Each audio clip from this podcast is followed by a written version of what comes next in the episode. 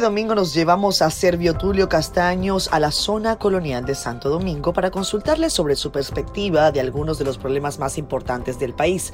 Les digo, que la conversación se haya dado ahí entre gente de a pie hace que este programa tenga un toque muy especial. Castaños Guzmán es vicepresidente de Finjus, se ha destacado como profesor universitario, miembro del Consejo Académico de la Escuela del Ministerio Público y actualmente se desempeña como coordinador del equipo de trabajo para la transformación y profesionalización de la Policía Nacional. ¿Cuál es el origen de los problemas en la policía? ¿Por qué no vemos resultados más rápidos en materia de seguridad? ¿Se abusa en República Dominicana de la prisión preventiva como medida de coerción? ¿Es un requisito acaso de los mandatarios contemporáneos modificar la Constitución? Servio Tulio, a quien nos hemos acostumbrado a ver como un hombre pausado y equilibrado, nos habla emocionado sobre sus orígenes, su aprendizaje tras un accidente que le cambió la vida, sus retos y también sus temores. Amigos, gracias una vez más por estar con nosotros. Esto es siendo honestos. Hoy salimos del estudio y, sacamos de su zona de confort al caballero que les acabamos de presentar en, ese, en esa introducción. Servio Tulio Castaños, amigo, ¿cómo estás tú? Muy bien, Catherine, gracias por la invitación. No, hola. Es un lujo estar en tu programa. Que el lujo es todo nuestro, el lujo es nuestro. Yo te digo que te sacamos de tu zona de confort porque a mí hasta raro me resulta verte eh, acá en la, en la zona colonial de Santo Domingo. No, sí soy un visitante asuido, pero no deja de ser una novedad. Claro. Eh, estar haciendo un programa como el tuyo, en un espacio como este, en honor a la verdad. Es un poco la idea, es tratar de, conversar sobre temas que nos ocupan en nuestro día a día, eh, pero así como que si te consigo en un parque, que nos sentemos a hablar. Así es. Como que, bueno, como que nada es nada, como que tú no estás al frente de la reforma, como que... Eso. Claro que sí. Ese es el tema, eh, Sergio Tulio. Hay muchos temas que conversar con el vicepresidente de la Fundación Institucional Institucionalidad y Justicia, FINJUS, eh, pero a mí me gustaría conversar con Servio Tulio. Eh, el hombre que cree en la democracia, en los procesos, en la institucionalidad y que ha trabajado tantos años para esto, desde distintos frentes.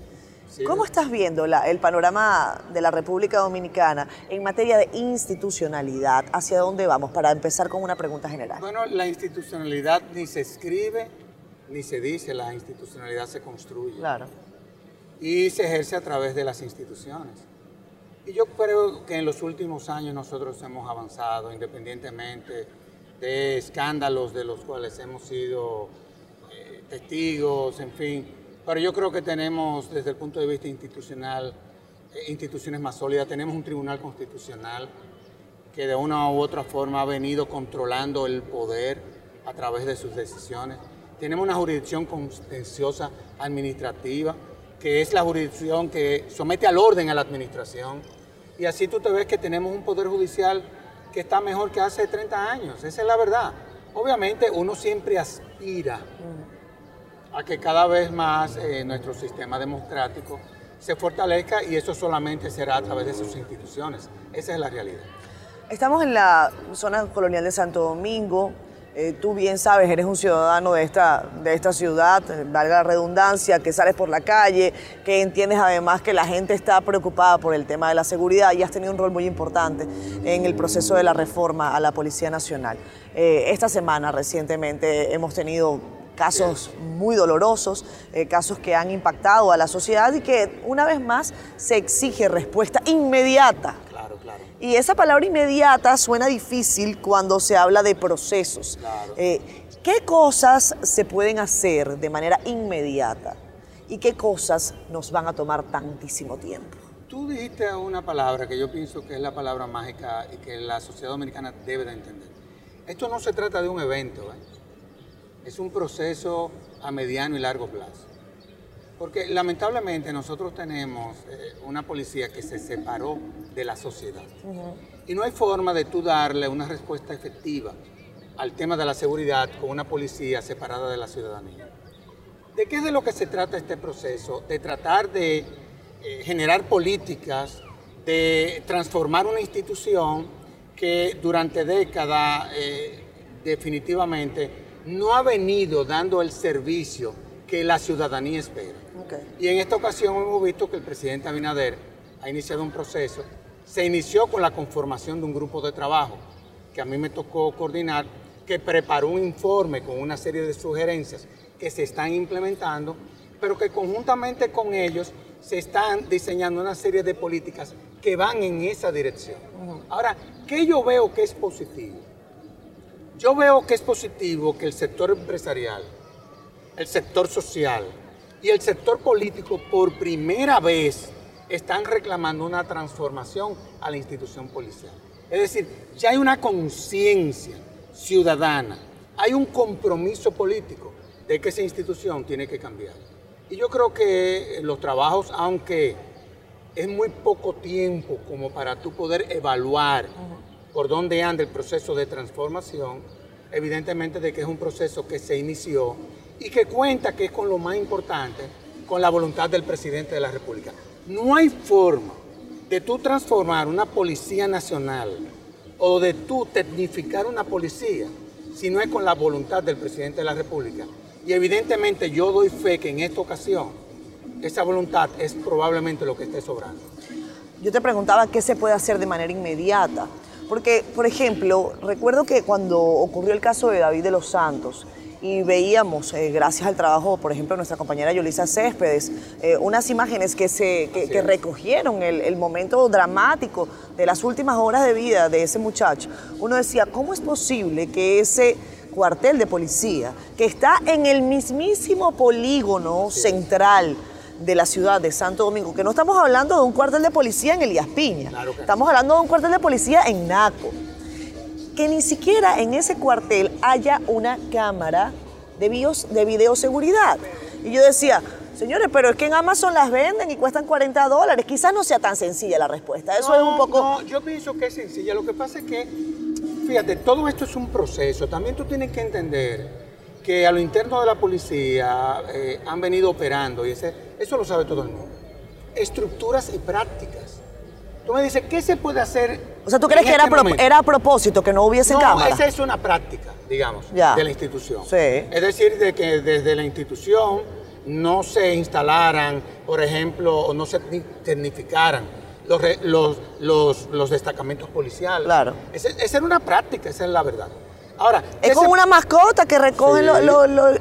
pero déjame decirte, el tema es más complicado. Porque cuando tú analizas, por ejemplo, los 724 destacamentos, tú te vas a encontrar con la siguiente situación. Son muy pocos los que tienen la capacidad para, inclusive, recibir denuncias. Son muy pocos los que eh, tienen conectividad. Entonces, por eso es que tú ves, por ejemplo, se anunció que se van a instalar cámaras. Sí, pero el hecho de que se estén instalando cámaras o que se vaya a instalar cámaras, también nosotros tenemos que estar conscientes de que hay que crear las condiciones, la conectividad, por ejemplo, en eh, los espacios, para que esas cámaras real y efectivamente funcionen de una manera adecuada. Es decir, todo esto es un proceso, pero lo importante es que arrancó. Y vuelvo y te digo, hay que tratar de desmontar prácticas, Vimos que pasó el caso de David. Bueno, ya los sistemas de consecuencia comenzaron a funcionar. En épocas pasadas eso no pasaba.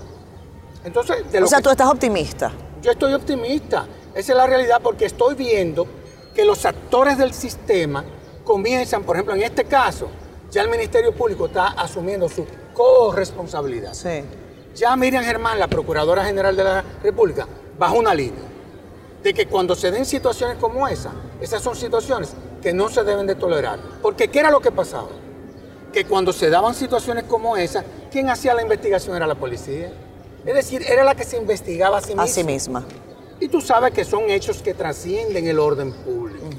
Ahora, en esta ocasión, por una corresponsabilidad que se da entre quien investiga y quien dirige funcionalmente la investigación, hemos visto ya que el Ministerio Público, su cúpula, ha bajado una línea. Eso es importante. ¿Qué significa cuando, o qué crees tú que quiso decir el presidente Luis Abinader? En aquel momento cuando se habló de la reforma a la policía y él dijo, antes de que empiece a mejorar, va a empeorar. ¿A qué se refería el presidente? Sí, porque cuando se inician estos procesos, desde el punto de vista de una visión comparada, lo que ha pasado en otros países, en los niveles de resistencias que se dan a lo interno del órgano policial y eh, de eh, estructuras externas que han venido operando con la policía históricamente, evidentemente que dan se dan situaciones de resistencia y se dan acontecimientos, digámoslo así, que no son normales. En proceso en donde, hay una, en donde no hay un proceso de transformación y de eh, modernización de la policía. Acuérdate que o sea, es como un saboteo. O sea, empiezan a sabotear. Pero eso es normal. ¿Y eso está pasando ahora? Mira, yo no te puedo decir que esté pasando ahora. ¿A qué te huele? No, te voy a decir por qué. Eh, todo lo que está pasando es lo que siempre ha pasado en la policía. Esas situaciones que se han dado en los destacamentos. Sí, no son nuevas. es que eso no es nuevo. Yo sí lo que he visto es que todo lo que se le ha solicitado al director de la policía, todas las informaciones que se le han requerido, él la ha dado. Aunque no vaya para, el Congreso. Bueno, ya eso fue, ya esa es una situación diferente, en donde él tendrá ya que, eh, eh, de una u otra forma, asumir las consecuencias. Porque el hecho de que el Congreso, que es el órgano de control del Estado, y que como atribución tiene la de fiscalizar y controlar al administrador, que es el Ejecutivo, el hecho de que el Congreso a ti, habiéndote invitado en el marco de una preocupación y tú no asistes, evidentemente de que eso puede generar inclusive situaciones hasta de consecuencias de tipo penal. Quiera Dios que en esta ocasión esa situación no se dé y que quiera Dios que el director de la policía acuda eh, cuando lo vuelvan a invitar al Congreso Nacional. Se habló de una invitación, ahora se está hablando de una interpelación. Bueno, es que si no acudió a la invitación, evidentemente de que lo que procede es una interpelación que ya es más complicada, porque una interpelación ya es el hemiciclo, no es una comisión. las invitaciones las hacen las comisiones. En este caso, la Comisión de Interior y Policía de la Cámara de Diputados. Él no asistió, por la razón que sea, no asistió. Bueno, ya lo que se está solicitando es lo que procedería cuando tú no acudes a una invitación, que es la interpelación, pero ya es el hemiciclo el que te va a cuestionar. Yo te voy a hacer una pregunta más fácil. Vamos a ver.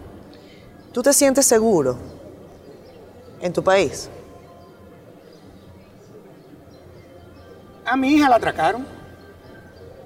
Yo más que decirte si me siento seguro o no, yo me siento optimista. Yo prefiero darte esa respuesta. Porque a fin de cuentas, eh, yo creo que nosotros tenemos que tener fe en este proceso. Sí. Porque es un proceso que nos conviene a todos. Y cuando digo a todos, es a todos. Y como es un proceso que nos conviene a todos, es un proceso que la sociedad, la clase política, la clase empresarial, la clase media, independientemente de todas estas barbaridades, independientemente, tenemos que apoyar. Vamos a hacer una pausa comercial. Ya regresamos con más Servio Tulio Castaño. Vamos a hablar de varios temas. El de la reforma policial sí va a llevar un grueso, obviamente, pero vamos a hablar de muchas cosas. Quédense con nosotros, ya venimos.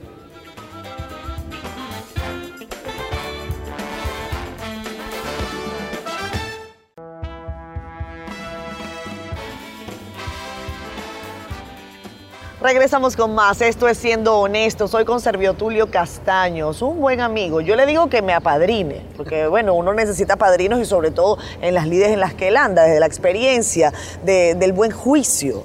Tú eres un hombre de, buen juicio. Bueno. Tú dices, a ti no te sacan rápido de quicio tampoco, ¿eh? Yo, yo tengo una frase y es que. Por eso que te lo estoy diciendo. tantas cosas. que en este país no basta tú tener la razón, lo importante es no perder el juicio. Por eso es que te lo estoy diciendo, porque te la he escuchado y me encanta. Sí, entonces sí, trato por lo menos, ¿entiendes? De mantenerla de no perder el juicio. Hablemos de, democracia un poco, Sergio Tulio. Recuerdo que tuvimos varias entrevistas durante el proceso electoral anterior y también el anterior, el que fue suspendido. ¿En qué momento tú has sentido recientemente que la democracia de tu país realmente se tambaleó? ¿Tuviste temor? Eh, ¿Cuál fue un momento eh, realmente oscuro de la época reciente? Bueno, en ese momento, evidentemente, de que hubo una ruptura, ¿no? Claro. Por la situación que se presentó. Pero gracias a Dios, sobre todo a la sociedad dominicana, a la misma clase política que finalmente entendió que lo más conveniente era seguir con, con la Junta de entonces. Bueno, a fin de cuentas, independientemente de lo que pasó, se celebraron las elecciones y no hubo una sola impugnación. Yo creo que eso se debe mucho a la madurez del pueblo dominicano, independientemente de las manifestaciones, que con todo derecho y razón se hicieron, eh, pero en ese momento sí. Y también eh, en el año 94, evidentemente en las elecciones del 94 y en las elecciones del 90, evidentemente yo sentí, yo recuerdo que la Fundación Institucionalidad y Justicia nace en el año 90 como producto de una crisis política y económica, una crisis electoral. Para entonces, oye, ¿quién era el vicepresidente ejecutivo? Don Milton Ray Guevara. ¿Qué pasa? En el 94 hay otra situación de, de ruptura del sistema porque hubo un fraude electoral que conllevó un pacto político, inclusive una reforma constitucional. Y bueno, y en esas etapas sí he podido apreciar cómo la democracia se ha tambaleado. Sin embargo, yo siempre sostengo la tesis de que las cosas pasan para algo. O sea, yo no tengo una visión fatalista. Esa gente que dicen de que, ¿por qué me pasó esto? Mm. No, ¿para qué fue que pasó?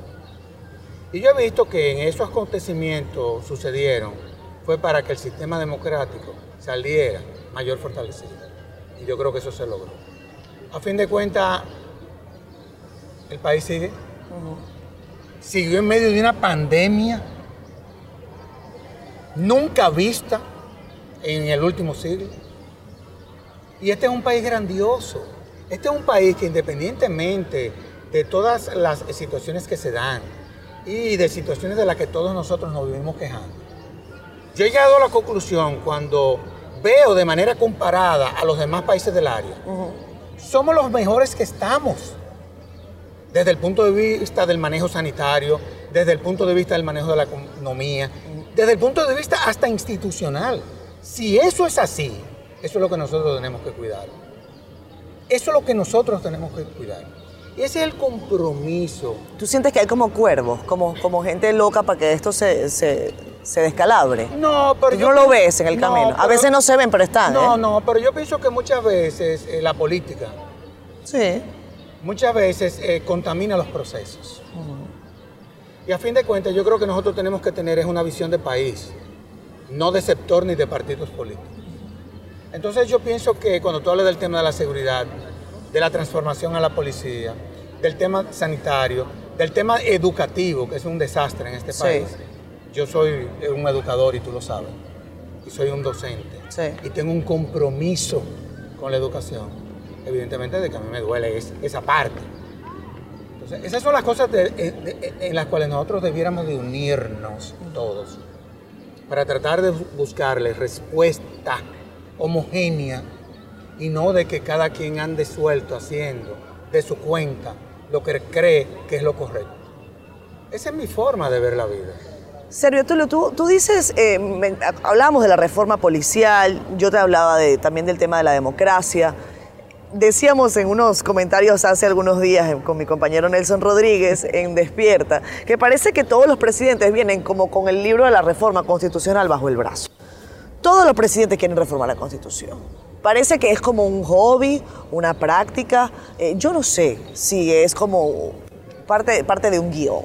Eh, ahora se habla de una nueva reforma constitucional y ha dicho Antoliano Peralta recientemente que ellos no van a forzar demasiado la barra, contrario a lo que habían dicho algunos de sus, de sus mismos funcionarios que ellos no van a forzar la barra, que si no hay consenso en los sectores políticos, bueno, que cada quien asuma responsabilidades, pero que ellos no van a violentar ningún proceso. Yo saludo y le doy la bienvenida a ese pronunciamiento de Antoliano. Te voy a decir por qué. Las reformas constitucionales que han resultado ser exitosas han sido el fruto de un pacto político, de un pacto jurídico y de un pacto social. Me refiero a la del 94, sí me refiero a la del 66, me refiero a la del 2010. Las reformas que no han sido el fruto de un pacto político, esas reformas han terminado mal. 2002, 2015. Cuando el presidente Abinader dio a conocer su propuesta de reforma constitucional, que yo desconocí, mi pronunciamiento fue el que te estoy dando ahora. Qué bueno, Cantoliano haya hecho esa declaración. Porque si no hay un pacto político jurídico y social, nosotros estamos exponiendo al presidente, aun cuando me consta que tiene buenas intenciones, a que lo metan en un problema.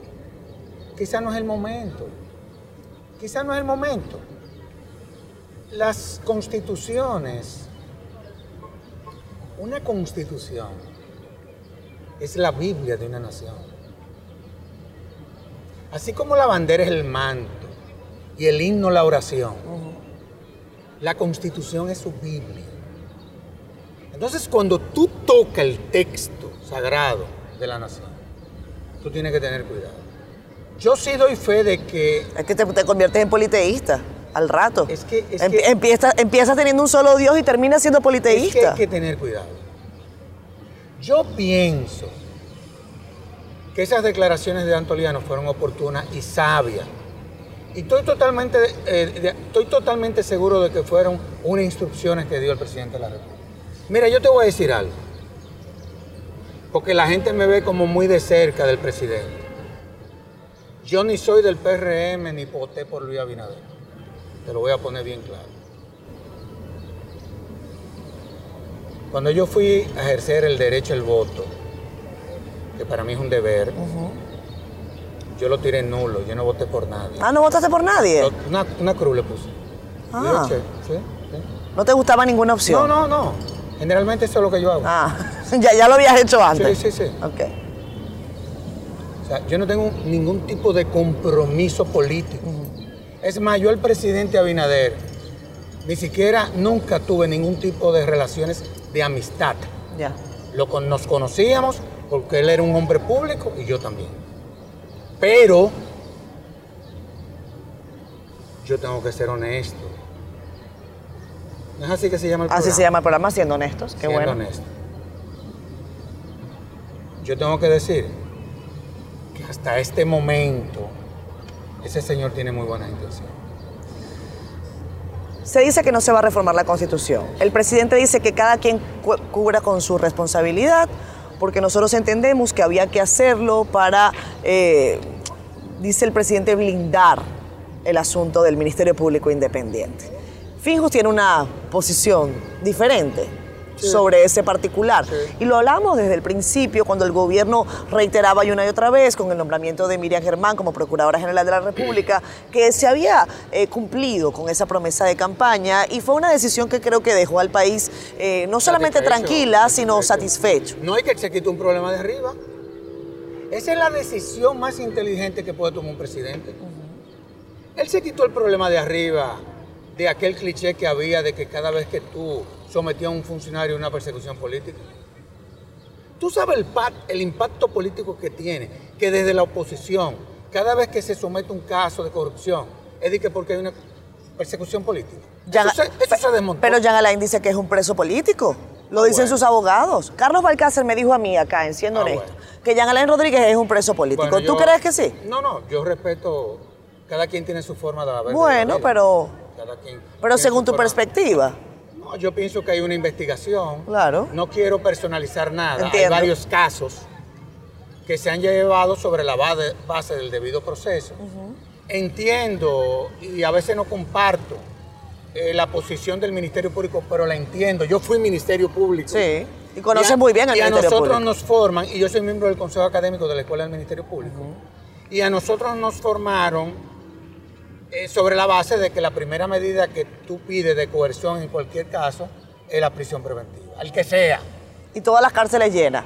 Pero ese, el, el que el que nos forma. Evidentemente hay un tercero imparcial, Que es el juez. que es el juez, que es el que debe de evaluar si procede o no la medida de coerción que se está solicitando. O sea, es un sistema en donde ahí está la defensa pública, la Policía Nacional, el Ministerio Público, los abogados y los jueces. Aquí lo que tú te tienes que preguntar es, ¿se ha violentado el debido proceso en uno de esos casos? Parece que no. Porque parecería que todas las actuaciones que se han hecho, estés tú de acuerdo o no, se han hecho amparados bajo la autorización de un juez que es el, el, El tercero imparcial. el tercero imparcial y que es el que tiene el competente para autorizar eh, eh, las, las acciones del Ministerio Público. Por ejemplo, Yo soy garantista. Tú lo sabes. Sí. Yo no estoy de acuerdo con la prisión preventiva. Pero así es que funciona el sistema. Estoy consciente que cuando el Ministerio Público hace esa petición, eso es parte de la dogmática del Ministerio Público. No es que el Ministerio Público está actuando de manera incorrecta o que está abusando. Es que esa es la única forma que tiene el Ministerio Público de razonar. Esa es la realidad. Y los jueces también. Claro. Por ejemplo, los defensores públicos Sí. tienen otra misión y otra lógica. Sí, claro. Ellos son garantistas. El Ministerio Público no. Entonces ah, se da ese contrapeso entre los abogados de los imputados, entre la defensa pública, entre el Ministerio Público y entre el tercero imparcial. El presidente habla de la conciencia, que cada quien tenga su conciencia como, como considere, después de que al parecer esta reforma constitucional la van a dejar para otro momento. Pongamos el escenario. Luis Abinader ya no es presidente de la República. Hay que elegir a un procurador general de la República con los mecanismos que están establecidos eh, actualmente. Eh, ¿Tú crees que se podría tener a, a otra persona con las cualidades de Miriam Germán, que genere este proceso de satisfacción en la gente? ¿Cómo lo ves? ¿Tú crees que eso está dado por, por sentado y que antes eran tan independientes como, como dicen? Mira, lo que el presidente quiere es aún más, a- blindar aún más la independencia del. Ministerio Público. ¿Pero con qué mecanismo? es Si que no es con quiere. reforma. No necesariamente. Eh, Yo creo la independencia, eh, yo creo que la independencia te la da, eh, depende mucho de tu carácter. Te lo da cuando, cuando tú estás convencido que lo que tú estás haciendo es lo que la ley establece y lo que tú entiendes que es correcto. Eso es lo que da la independencia a una persona. Es cuando tú estás amparado, actúas sobre la base de lo que la ley manda. Y cuando tú actúas sobre la base, independientemente de que te critiquen o no. Por eso yo he sido objeto de muchas críticas. Pero yo mis actuaciones las hago sobre la base de si yo entiendo que es correcto lo que yo estoy haciendo, aunque me critiquen. Sí. No, a mí no me gusta sumarme a las olas. Yo no creo en eso. Y fíjate que hablando de olas, nosotras tuvimos la oportunidad de entrevistar eh, al principio de, de su gestión a Jenny Berenice Reynoso, al procurador Camacho y a la magistrada eh, Miriam Germán Brito. Yo les hacía la pregunta cuando ellos apenas empezaban que cuál iba a ser el criterio de selección de por dónde iban a empezar, porque con aquella cantidad Claro, claro. de expedientes yo les decía, ¿cómo van a empezar? ¿Por dónde van a arrancar? Y algunos han dicho que el haber arrancado con casos gruesos, como los que involucran a la familia del expresidente Medina, como los que involucran a la seguridad personal del expresidente Medina, genera una suerte de framing sobre el exmandatario. Y que eso podría de alguna manera hacer ver que hay una intencionalidad de eh, perseguir Pero a eso- la figura del Pero expresidente eso es Medina. una percepción. Sí, totalmente, totalmente. O sea, eso por es lo que ejemplo, yo como jurista no puedo razonar en esa dirección. Ok.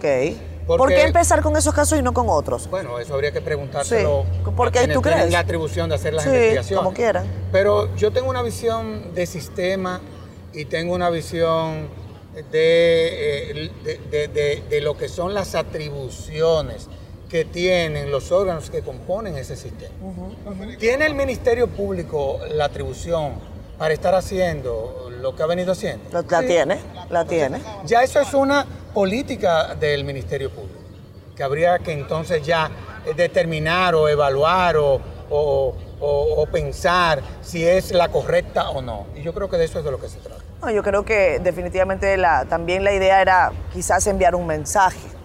Eh, no hay eh, nadie que pueda salir bien parado si, sea, si se considera que está cometiendo un delito, independientemente de quién sea. O sea, Claro, eso también sí- manda un mensaje. Lo, lo que sí es que ya hoy en día no es posible tú presentar una acusación si tú no cuentas con las pruebas que la sustentan. Claro. Y que esas pruebas hayan sido eh, recolectadas sobre la base De la legalidad. de la legalidad y del debido proceso. En el interim pueden pasar 18 meses, Servio Tulio. no pueden pasar ya más de 18 meses porque es el tope. Bueno, pero, puede- pueden pasar Procesal 18 meses en el ínterin. Pudiesen, pudiesen. Porque a fin de cuentas no es porque el Ministerio Público esté abusando. No, es tiempo. pa- es- parte del porque, proceso. Es porque el, el Código Procesal Penal le da hasta 18 meses. Eso pasa, en para otros, presentar eso la- pasa en otros países. Eh, sí, sí, claro, claro. Así mismo. O Claro, sea, no es que en República Dominicana seamos más papistas que el Papa. No, no, no, no, no, claro que no. Y se estableció ese plazo un tanto para cuando se trate de casos complejos, como parecería y como lo son los casos que se están conociendo. Vámonos a comerciales, ya regresamos con más. De Siendo Honestos con Sergio Tulio Castañón.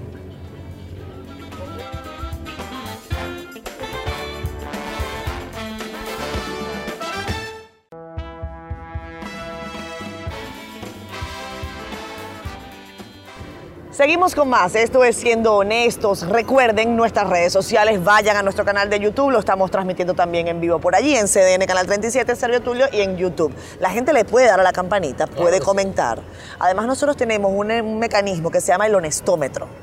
Entonces le ponemos a la gente que vote qué tan honesto cree que ha sido Ay, el invitado mío. durante la noche. Bueno, Ahora pero yo pasé la prueba. tú- bueno, puede ser que pase, puede ser que pase. Hay mucha gente que, que ha pasado y otros que se han guayado. Bueno, Esa es la verdad. las redes son las redes. Las redes son las redes y son parte de esta nueva realidad. Me han dicho que tú eres un hombre sensible, muy sensible. Es cierto, Sí. que, que tú te condueles con la, con, con- fácilmente con, la, con el dolor humano. Bueno, yo tuve un accidente muy Sí. joven. Y las cosas pasan para algo, si tú. Yo era más petulante, tú no te puedes imaginar. Tengo el accidente y eso, como tuve convaleciente y con unos dolores horribles que no te puedes, que todavía vivo con ellos. Todavía tienes, dolor. Tengo dos vértebras rotas Sí. y tengo una hemiplegia del lado izquierdo. Pero esa situación genera en uno unos niveles de sensibilidad que yo creo, y por eso es que yo sostengo la tesis de que las cosas pasan para algo, que es lo que me ha logrado conectar con la sociedad dominicana. Entonces, eh, sí hay acontecimientos que, que te cambian la forma de ver la vida, pero a fin de cuentas que son las que te la terminan salvando, pienso yo. O sea, ese accidente yo lo agradezco, o sea, hay algo que yo agradezco en mi vida, por todo lo que ha pasado después de ese acontecimiento, evidentemente. Yo lo que lamento fue lo que mis padres sufrieron, ¿no? Durante Claro. ese proceso. Claro. Pero, pero sí lo agradezco, lo agradezco y sí, soy, soy sensible, muy sensible. Estás al frente de esta institución que se llama Fundación Institucionalidad y Justicia. Y a mí me gustaría preguntarte, que, ¿en dónde ves tú que, que el brazo de la justicia no llega y que te cause realmente dolor, que te cause tristeza? Yo, yo tengo casos eh, que, yo he, que yo he vivido y, y que he trabajado durante mi carrera. eh, he hablado con muchísimos presos, con personas que están privadas de libertad y que insisten en que no han cometido delito. Y cuando te cuentan cómo se les va la vida, eh, uno, uno advierte eh, el dolor, uno no es ajeno a Y eso. cómo el sistema discrimina también, mucho. Mucho desde la entrada al sistema. Sí, se dice que República Dominicana y que en nuestros países, en América Latina, eh, la justicia eh, no es para los pendejos, literalmente. Bueno, yo le, yo le, yo le pido a Dios nunca tener que eh, eh, tener un caso judicial de manera personal a un familiar. ¿Por qué?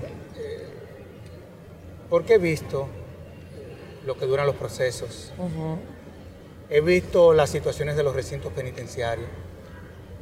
He visto cómo muchas veces, aun cuando hemos avanzado monumentalmente, he visto cómo muchas veces los actores se comportan.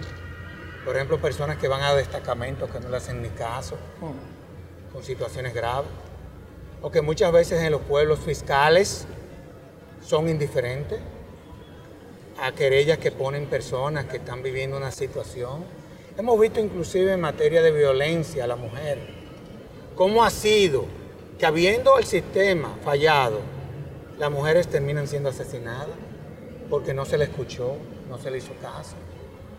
Hemos visto que tenemos un problema muy serio de acceso a la justicia, Sí. muy serio, muy serio. Evidentemente de que eso se ha venido trabajando, nosotros desde la Fundación hemos hecho grandes aportes. Existe la defensa pública, que es eh, la que asume la defensa de los imputados que no tienen recursos económicos. Están a tope, ¿eh? No, no, no tienen capacidad. No llegan, a todas partes. Exactamente. Nos están haciendo falta, yo soy miembro del Consejo Nacional de la Defensa Pública, y nos están haciendo falta nueve oficinas regionales. Nos están haciendo falta. En nueve provincias no tenemos defensa pública, hmm. sobre todo las de la frontera. O sea, hay un problema de acceso y de servicio a la justicia. Entonces, es, es una situación que yo creo que es la que tenemos que seguir trabajando y es la que hemos venido trabajando desde la Fundación.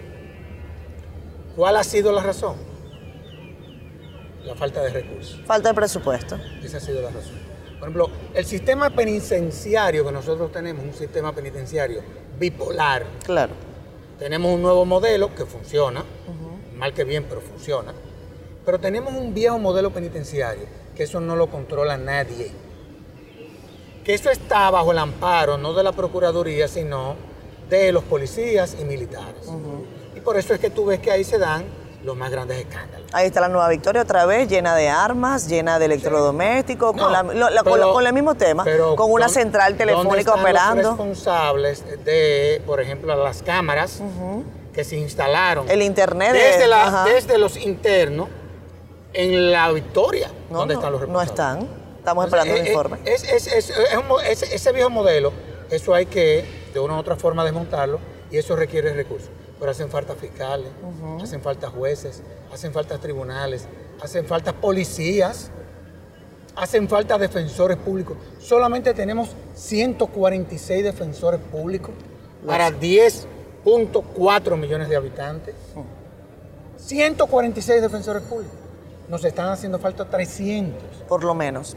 Y eso es la falta de recursos.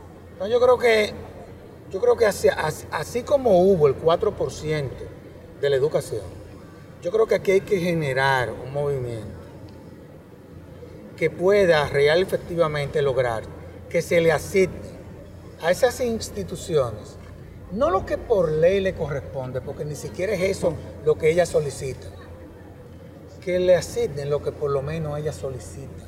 Sí, lo, mínimo para operar. Que generalmente es la mitad de lo que por ley le corresponde.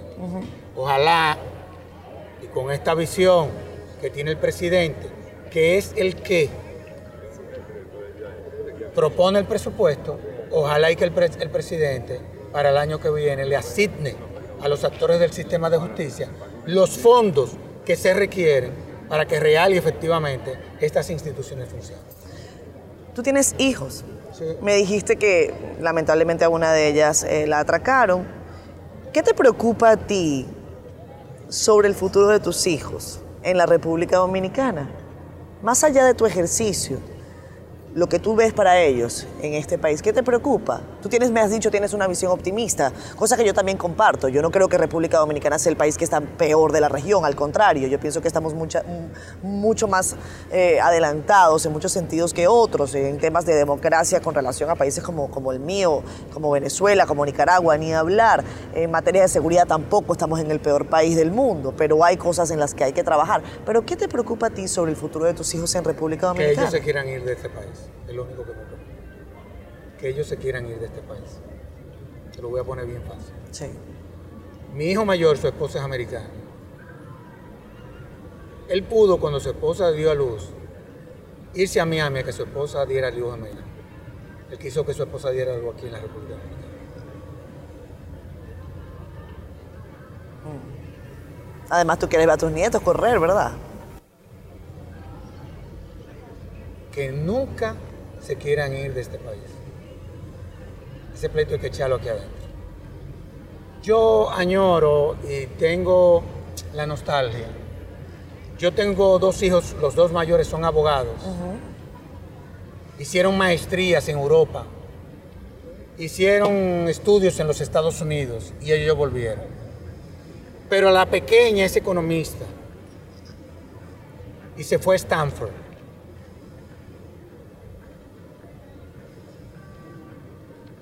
es muy difícil que ella vuelva.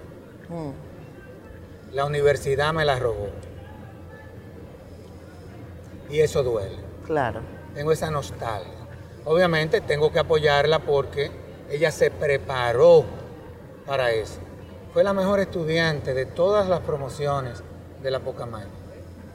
Índice 4 Plus en economía. Se va a Stanford. Es teacher assistant. Va a hacer un doctorado. Sacó Y- la y mejor esa esa, nota la, de esa es la niña de los ojos de papá. No, todos son, todos son, todos son de papá porque han salido excelente, excelente hijos. Yo siempre le pedí a Dios que yo quería ser un buen abogado, no sé si lo he logrado. Y lo otro era que le pedí a Dios ver mis hijos crecer. Bueno, lo- los viste crecer. Y lo he visto que van por el camino correcto. Ahora, ahora viene, ahora viene la muchachada, ahora vienen los, ahora vienen los nietos, seguro. Sí, pero yo creo mucho en la formación doméstica. Sí, ¿Tú ves? sí. Yo recuerdo que mi papá nos formó, nos condenaba aunque nos indultaba en la noche, como el principito. Eso es lo que nosotros hemos hecho, mis hermanos, con cada uno de nuestros hijos. ¿Cómo es esa relación familiar? Cinco Excelente. hermanos. No, se- somos seis. Son seis. Son cinco que son abogados y uno que es médico. Y uno que es médico. Bueno, pero por lo menos ese doctor en medicina, él no perdona. Exacto. Nosotros somos doctores en derecho. Exacto. Pero exacto. Pero la, la relación entre ustedes es es excelente. Todos tienen posiciones importantes dentro de la sociedad dominicana. Algunos dicen que ustedes son como los Kennedy de aquí. No, yo pienso que no. Te estoy Nosotros- relajando, ¿eh? Nosotros somos, ¿qué te digo? O sea, gente muy sencilla. Lo sé. Y, y- y- Me refiero desde la, desde la perspectiva de que son Sí, una familia muy y conocida. generalmente no estamos en cosas sociales. No sé si tú ves que muy pocas veces a mí me puedan ver una revista social. Honestamente Ah, no ah, te lo ¿tú, digo. tú te sentías raro porque yo te traje para acá, para la zona colonial? Sí, es verdad. No- no ¿Tú, me- tú- tú te sientes todavía extraño? Bueno, es que no es mi entorno. No, claro. Entonces, pero te decía que eh, así mismo yo crié, crié a mis hijos y evidentemente de que uno ve los resultados. O sea, a los hijos, a los hijos, tú no le puedes estar justificando cosas. Lo que está mal, Está mal. está mal. Las cosas no se justifican. Tú sabes lo que está bien y hay que justificar. Porque después van a confundir lo blanco con lo negro y van a comenzar a verlo todo gris. Y ahí es que comienzan los problemas. O sea, los valores están muy claros. La ética, por ejemplo. La ética no es un concepto. La ética es una práctica. Es cierto. Es una práctica. Es lo que tú haces a diario. La ética inclusive no tiene nada que ver con ni siquiera ningún tipo de ideología. Para empezar, todas las ideologías terminaron en dictaduras. Esa es la realidad de todo esto. Entonces, no conceptualicemos tanto la moral, la ética. Yo que soy profesor de ética, imagínate tú, diciéndote que es una praxis y no un dogma. Exacto. Esa es la realidad. Entonces, es como los pecados. Tú sabes que uno vive justificándolo todo. Pero tú sabes muy bien que hay dos tipos de pecados. El que está mal, que tú sabes que está mal hasta antes de tú cometerlo. Los benignos y los que son malos, malos. Exactamente. Pero hay uno que es el pecado para mí. Que es el que tú vives justificado. Ese sí es el pecado. El que tú, sabiendo que hiciste lo incorrecto, tú comienzas, no. Es como, por ejemplo. Lo empieza a tapar. No, es como la solidaridad, claro. por ejemplo. Que se confunde a veces con la compasión. La solidaridad, que todo el mundo, bueno, pero es que hay que ser solidario. No, no, no, no, espérate. La solidaridad es un acto de justicia, no es un acto de misericordia. Es cierto. Tú no te puedes estar solidarizando con el que hizo lo incorrecto. Claro. Tú claro. puedes ser compasivo. Que de eso hay mucho, ¿eh? Tú puedes ser compasivo. Sí, sí, sí. Tú puedes ser compasivo. Sé que te equivocaste, tranquilo. Yo estoy aquí. Tú puedes ser compasivo. Entonces, a veces cuando confundimos todo esto, es que después de ahí comienzan los problemas. Vamos a hacer una pausa comercial. Eso sí está bien, ¿eh? Ahí, ahí yo no voy a justificar nada. Está bien que vayamos a comerciales porque alguien tiene que pagar este espacio. Vámonos a la pausa y regresamos enseguida. Ahí no hay media pista.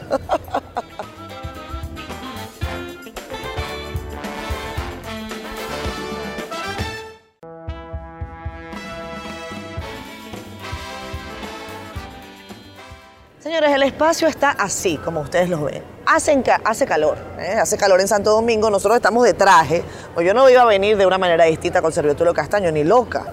Eh, ¿Tú siempre eres tan formal? Siempre. No, No. no. Eh, un domingo a las 10 de la noche, No. ¿qué estás haciendo normalmente? En mi casa. ¿Duermes temprano o tarde? No, generalmente los fines de semana son de mi familia full. O sea, yo trabajo hasta el viernes, pero sábado y domingo eso no es negociable. Di- directo a la familia. Es familia en mi... ¿Eso ha garantizado 35 años de matrimonio? Eh, sí, y, y de 35 años de mucha armonía. Porque yo tengo una esposa que, donde ella está, el campo florece.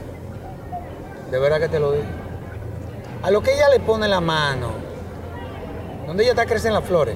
Es impresionante, aparte de que eh, ella me acepta como yo soy.